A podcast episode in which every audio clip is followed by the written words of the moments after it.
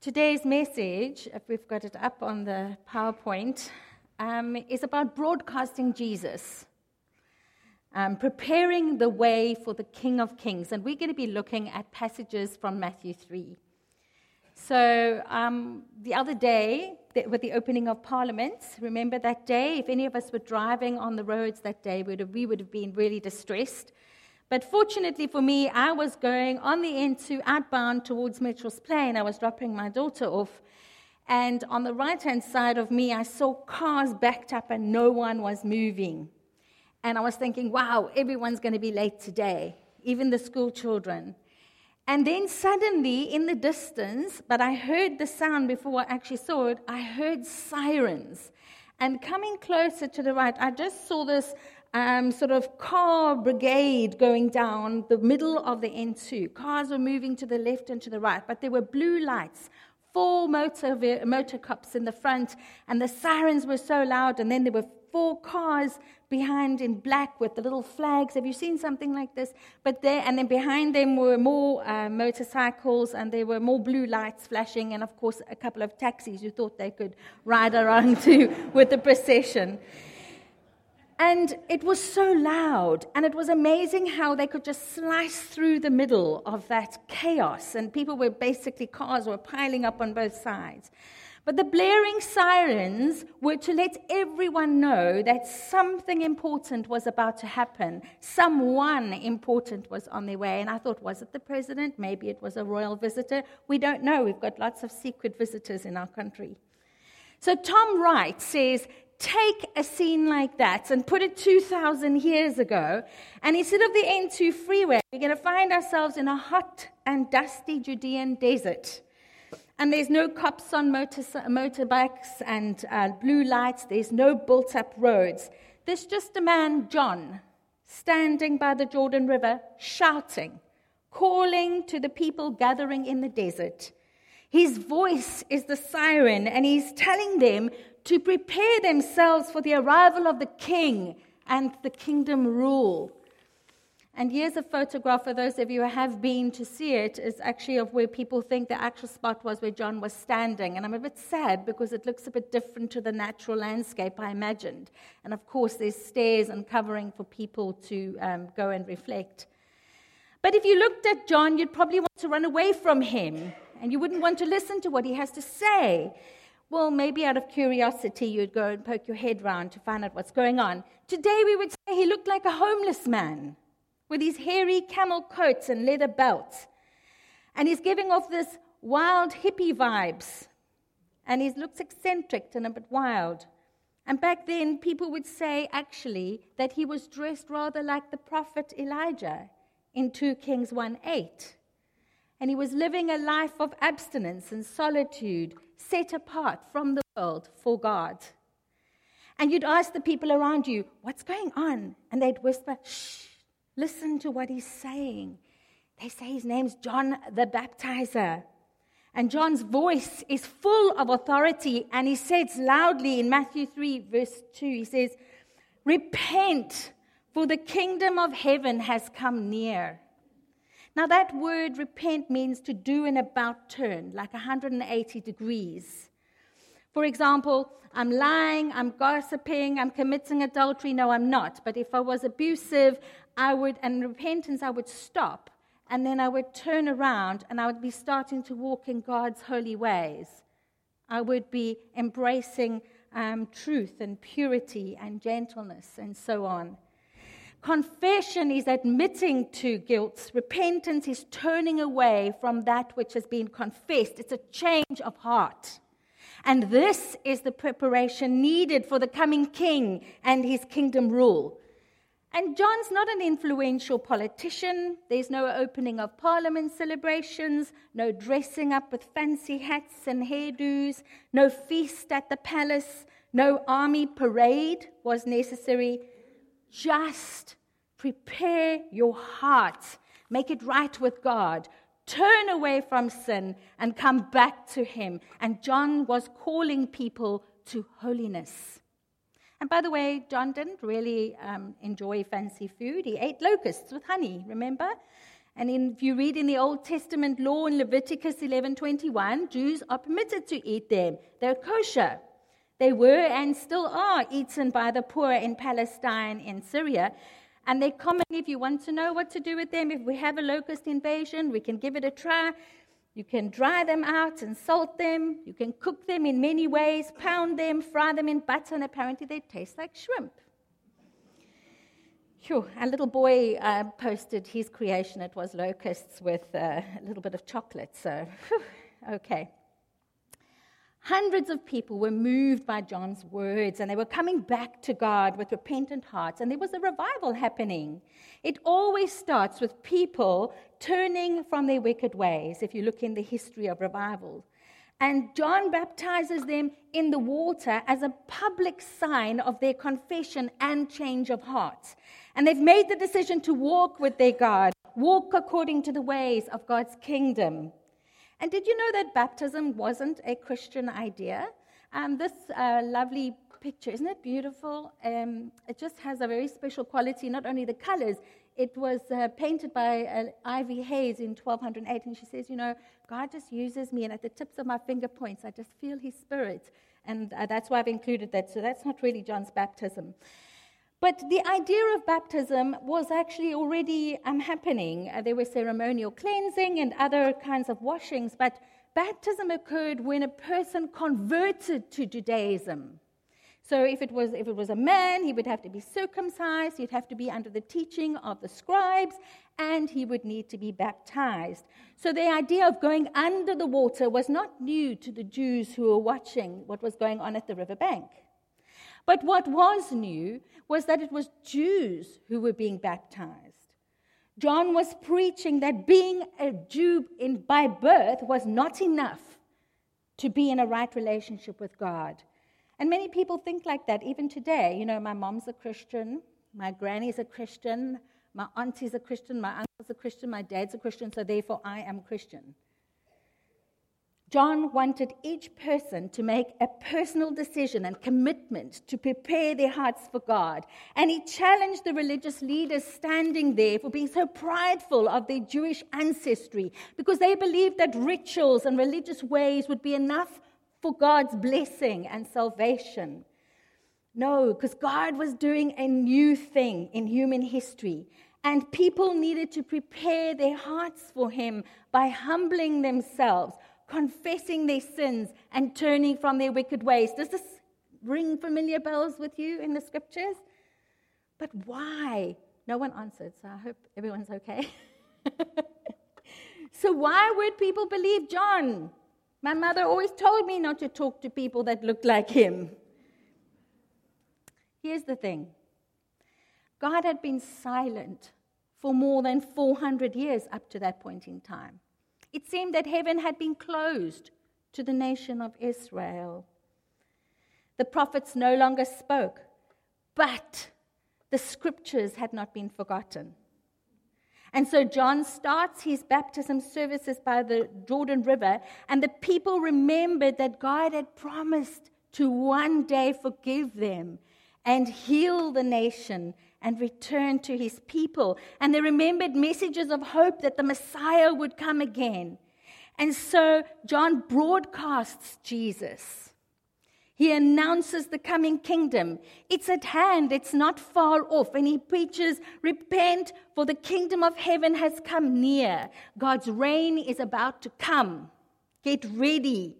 And they remembered the words of the prophet Isaiah that there would be a voice of one calling in the wilderness, prepare the way for the Lord, make straight the paths for him. From Isaiah 40, verse 3. And John was that voice, fulfilling an ancient prophecy and calling people to get ready for the Lord's arrival. Make the way of the Lord straight means get right with God. And so, confessing their sins they were baptized by John in the Jordan River. The people believed John and came out of Jerusalem and all Judea by the hundreds into the desert. Who would have thought? No buses to bring people along. And they came to ask God for forgiveness and cleansing as they were baptized, a symbolism of confession and repentance. And you know, John was amazing. He never pointed to himself. It was difficult because of the way he looked, I suppose, and the way he spoke. And he had authority, but he always pointed to Jesus. In verse 11, he says, I baptize you with water for repentance, but after me comes one who is more powerful than I, whose sandals I'm not worthy to carry. He will baptize you with the Holy Spirit and fire. And Jesus is, John is busy preaching that the one coming, the one that they are preparing their hearts for, um, is more powerful and greater than himself. That this one would be coming to baptize believers with the Holy Spirit and fire, the fire of judgment, because God would burn away the chaff of the land and evil would be immersed into the fires and be destroyed. And John describes himself as not being worthy even to hold the sandals, carry his sandals. So, if you were a servant in those days, one of the lowest jobs was when your master returned home, you would take his sandals off and hold it and keep it for him. You'd wash his feet, but you'd hold it until he called for it again. John's saying, I'm not even worthy to hold his sandals. And then, out of the blue, whether it was that day or the next day or Soon thereafter, Jesus arrives on the scene and simply takes his place in the line to be baptized. In Matthew 3, th- uh, we read in verse 13 Then Jesus came from Galilee to the Jordan River to be baptized by John. And of course, John is horrified, not because he wasn't expecting him, but why did he want to be baptized? Surely Jesus was going to help him baptize wait a minute, because this baptism is for guilty people, for sinful people who want to stop and turn away from their wicked ways. This baptism isn't for you, Jesus. You're the sinless one. You don't have to be baptized. You don't need to repent. Because John recognized his second cousin to be, if you read this story, it's in all of the Gospels, but in John 1, he says, Behold, look, the Lamb of God who takes away the sins of the world. The one who is predicted, the Messiah. John knew that Jesus was special, even from when he was in Elizabeth's womb. Remember that story in Luke 1, where Mary and Elizabeth meet, both pregnant, and Jesus, and John has a supernatural reaction to the presence of Jesus. And I can imagine John leaning in closer to Jesus, sort of gripping him by his shirt and saying, I need to be baptized by you. And do you come to me? What are you doing, Jesus? You've got nothing to be sorry for. And then John uh, would have been probably gripped by his shoulder, and Jesus would have said, Let it be so now. It's proper for us to do this to fulfill all righteousness.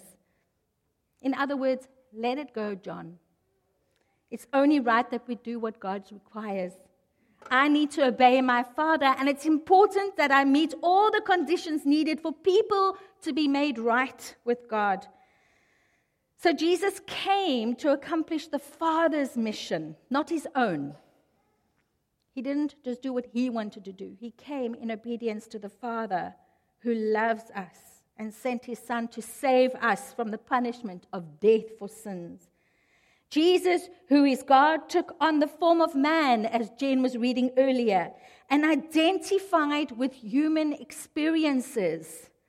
By being baptized in what we can call the river of humanity, he humbly identified himself with people's sins and failures. He immersed himself in the waters of my life and your life. He knows what it feels like to be human. He knows what it feels like to be tempted and face trials and have heartache. Emmanuel, God with us, identifies with us.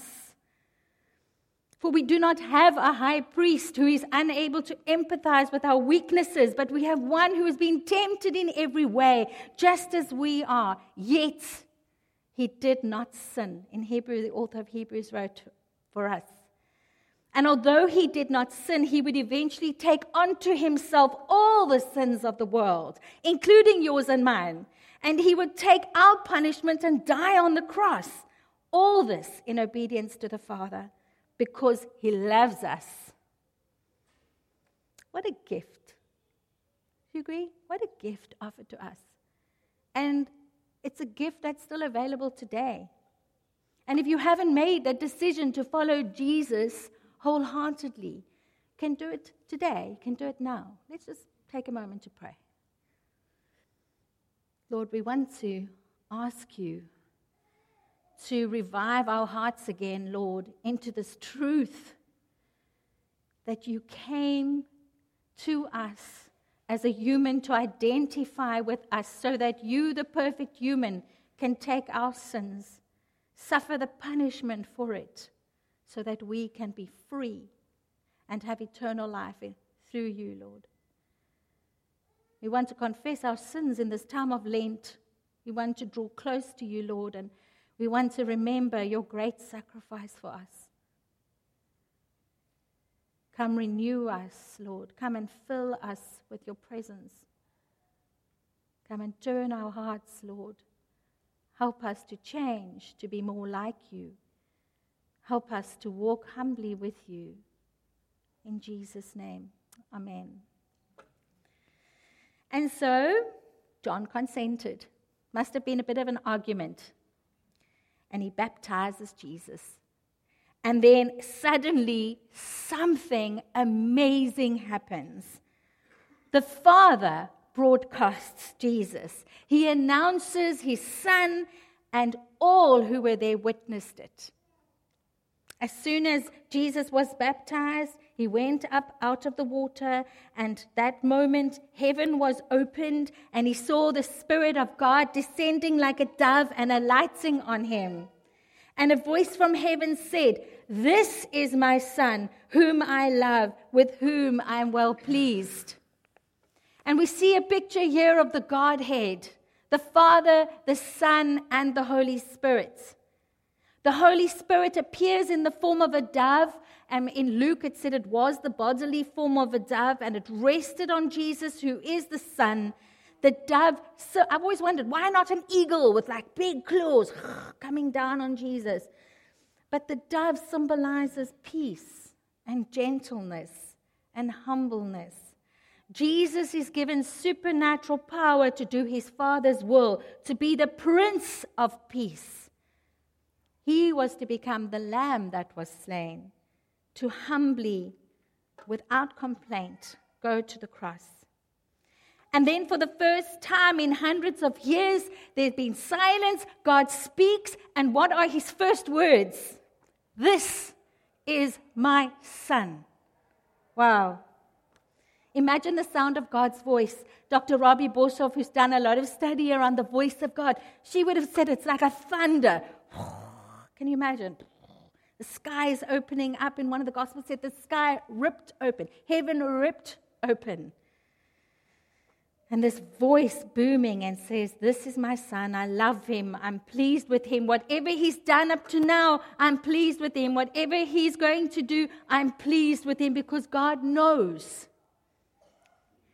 And everyone there would have seen that Jesus was no ordinary man, God pronounces the presence of the king, and he has prepared the way for his son to become the king of kings.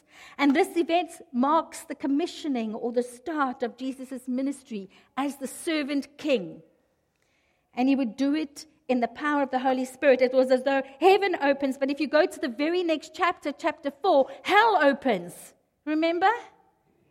Where Jesus goes into the wilderness by himself and he faces the devil that's been up to then making a meal of God's creation and tearing people away from their creator. And Jesus goes to face him in the power of the Spirit. And I think, Lord, what are you saying to us today? And we, my third point is that we are to broadcast Jesus. We are to announce the king. How do we prepare a way for the King of Kings in Pinelands and in the surrounding areas? How do we proclaim Jesus in the context of our lives? No, probably don't wear the camel and grow your hair long. Do we speak about him openly at school, at work, and at home? Are we undercover agents with dark glasses keeping the good news for our Christian friends? Can we see, uh, can, can others see Jesus Christ in my life? The way we live, the way we treat others, the way we speak and respond to life and what life and God allows us to face. And I came across a little list of what Jesus continuously said yes to in obedience to his Father for the sake of the world, for you and for me. And I read, I'm reading some of it, I've changed some of it, and I want us to think about how Jesus wants us to respond to the needs of our community and the surrounds. How can we broadcast Jesus here and make him known? Because we are called to walk with him and follow him, follow his footsteps. He is the one who's led the way. So here are a few ideas. He brought good news to the poor. He welcomed the outsider and the foreigner the community I'm work, work, going to be working in, have you heard what happened last Monday? People are being burnt because they're foreign nationals, burnt alive. He gave hospitality to the hungry and the thirsty. He forgave the woman caught in adultery. He raised the decomposing Lazarus into the fragrance of new life. He allowed a woman like Mary, a prostitute, to anoint and kiss his feet. He had compassion and healed the blind, the deaf, and the lame. He provided a miracle when the ran, wine ran out. Wouldn't we all like to be doing that? Or when someone was ill? He became a servant of all and washed dirty feet. He promoted love for God and one's neighbor. He proclaimed peace and nonviolence in a world of swords. He spoke truth with power and with the word delivered those in bondage. He submitted himself to suffering in the Garden of Gethsemane. He took up and carried his cross. And he quietly took the beatings and the mockings of his persecutors. And he willingly died so that we may have eternal life with the Father. He reconciled with Peter after he denied him three times. And he is alive and he's overcome death and evil, and He's always interceding for us before the Father. He's covering us with His prayers. Can we cover others in prayers? Can we do any of these? We need to proclaim the kingdom has come and is yet to come. We need to proclaim the king has come and is coming again. When I walk out of this building today, will people look at me and say, Oh, I can see Jesus in you. And the challenge today is what about you? Let's take the challenge and ask God this week Lord, how can I walk like you? How can I broadcast you, make you known? Because you are the famous one. We don't have to have sirens, but we do have a voice. And so let's speak out for the King of Kings.